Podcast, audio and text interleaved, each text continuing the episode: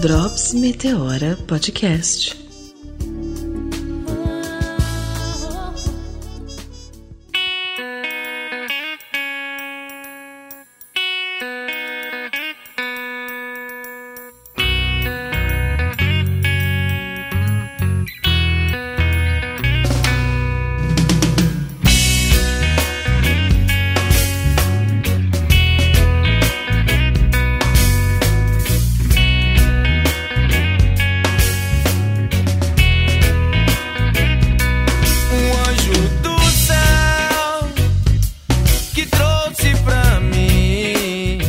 Meu nome é Juliana, tenho 36 anos e um bebê de quase 9 meses. Sou mãe de primeira viagem e vim aqui falar um pouquinho sobre minha experiência com maternidade e depressão. Alguns anos atrás eu fui diagnosticada com depressão leve, cheguei a fazer uso de antidepressivo, sempre sob supervisão da psicóloga e psiquiatra, nunca por conta. E quando eu resolvi engravidar, fizemos a pausa desse tratamento, né, com remédio, mas nunca parei a terapia. E infelizmente, infelizmente, né, eu tive que retomar o tratamento algumas semanas atrás por instabilidade de humor, é, muita irritabilidade, alternado com momentos de tristeza, às vezes até de felicidade, enfim. Nunca fui uma depressiva que fiquei prostrada na cama ou sem tomar banho, mas assim, eu era o tipo de depressiva que era muito nervosa. É, um tempo atrás eu descontava em comida. Existem várias, vários tipos de, de características da depressão, mas as pessoas costumam rotular naquela pessoa que não toma banho e vive num quarto escuro, deitada. E não é bem assim.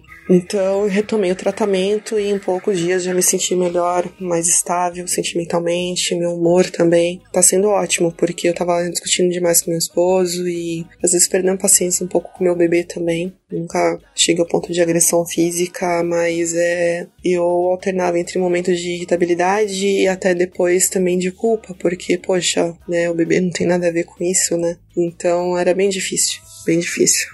Nós mães já nos culpamos, né? quase que 24 horas por dia sobre qualquer coisa que acontece de ruim com o bebê, imagina numa situação dessa, ela é bem complicada, né? Então, o que eu posso dizer é o seguinte para as mamães que estão muito nervosas, ou muito tristes, que tá sentindo que tem alguma coisa errada, pensamentos ruins recorrentes, é, ou que até já sabem que tem depressão, é, procure conversar com seus familiares, procure desabafar e, e procurar ajuda. É, eu sei que tem muitas mães que, muitas mulheres que não podem contar com suas famílias, muitas famílias que não entendem o que é depressão, então assim, é triste, é, imagino o quanto deve, deve ser frustrante, quanto deve, devam se sentir sozinhas, mas a vida não para. Ah, você tem sua vida e você tem a, a vida ali do teu bebê, que depende de você, então procure ajuda, né, profissional, procure um psicólogo, um psiquiatra. É extremamente importante que seja feita a terapia. Ali você vai se entender, aprender a se entender, aprender a entender um pouquinho os outros também, entender essa dinâmica da vida que é uma loucura. Então, procure tratamento, né? Independente de ter apoio da família ou não, procure tratamento, que é muito importante. É, a gente tá bem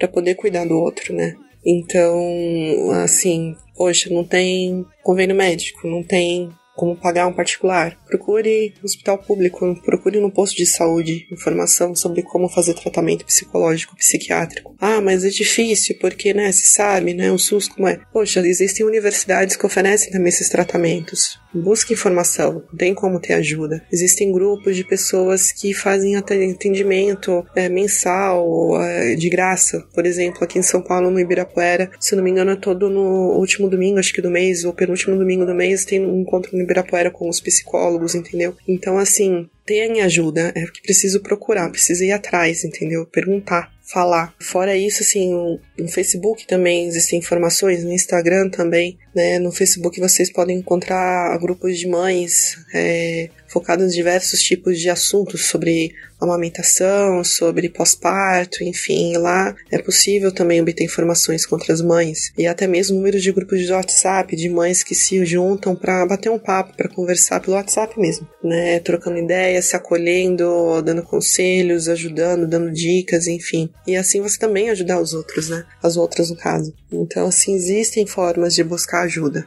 existe sim. O importante, eu acredito que é assim, é se cercar de pessoas que te apoiem, né? Que queiram sua melhora, que queiram te colocar para cima, que, que mostrem quanto você é importante para você mesmo e depois pro seu bebê. Porque se você não estiver bem consigo mesmo, você não vai conseguir cuidar de ninguém. É impossível. Então se cerque de pessoas que te ajudem, que te apoiem, mesmo que seja só um profissional. Importante não desistir de si mesmo, sabe? A gente tem muita coisa para viver, por mais que sejam dias difíceis, por mais que a maternidade também não seja fácil. A gente tem que buscar ajuda para continuar a nossa vida, para continuar olhando para frente, né? Se reerguer e ver que a vida é muito mais que esses pensamentos ruins, esses pensamentos depressivos, né? Então, não é porque você é mãe que você tem que estar sempre bem, tem que estar sempre feliz, falando, nossa, como eu amo ser mãe, como. Não, tem dias que vai ser um saco. Tem dias que vai ser bem difícil, entendeu? E é normal, toda mãe passa por isso. Só que tem aquelas que omitem, ou aquelas que na verdade tem alguém que cuide dos bebês para elas, né? Então elas não têm trabalho nenhum. Então assim é fácil também né? Não querendo julgar, mas isso existe. Mas para as outras que cuidam efetivamente da criança, tem momentos de altos e baixos sim. Tem sim. E não tem nenhum problema falar disso. E quem não entender, ah, manda pastar.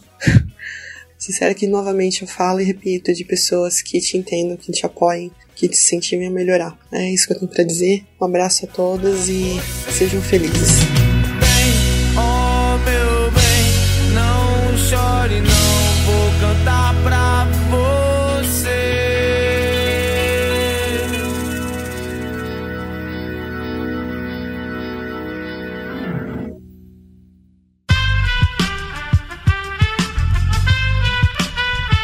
Este podcast foi editado por Aerolitos Edição Inteligente.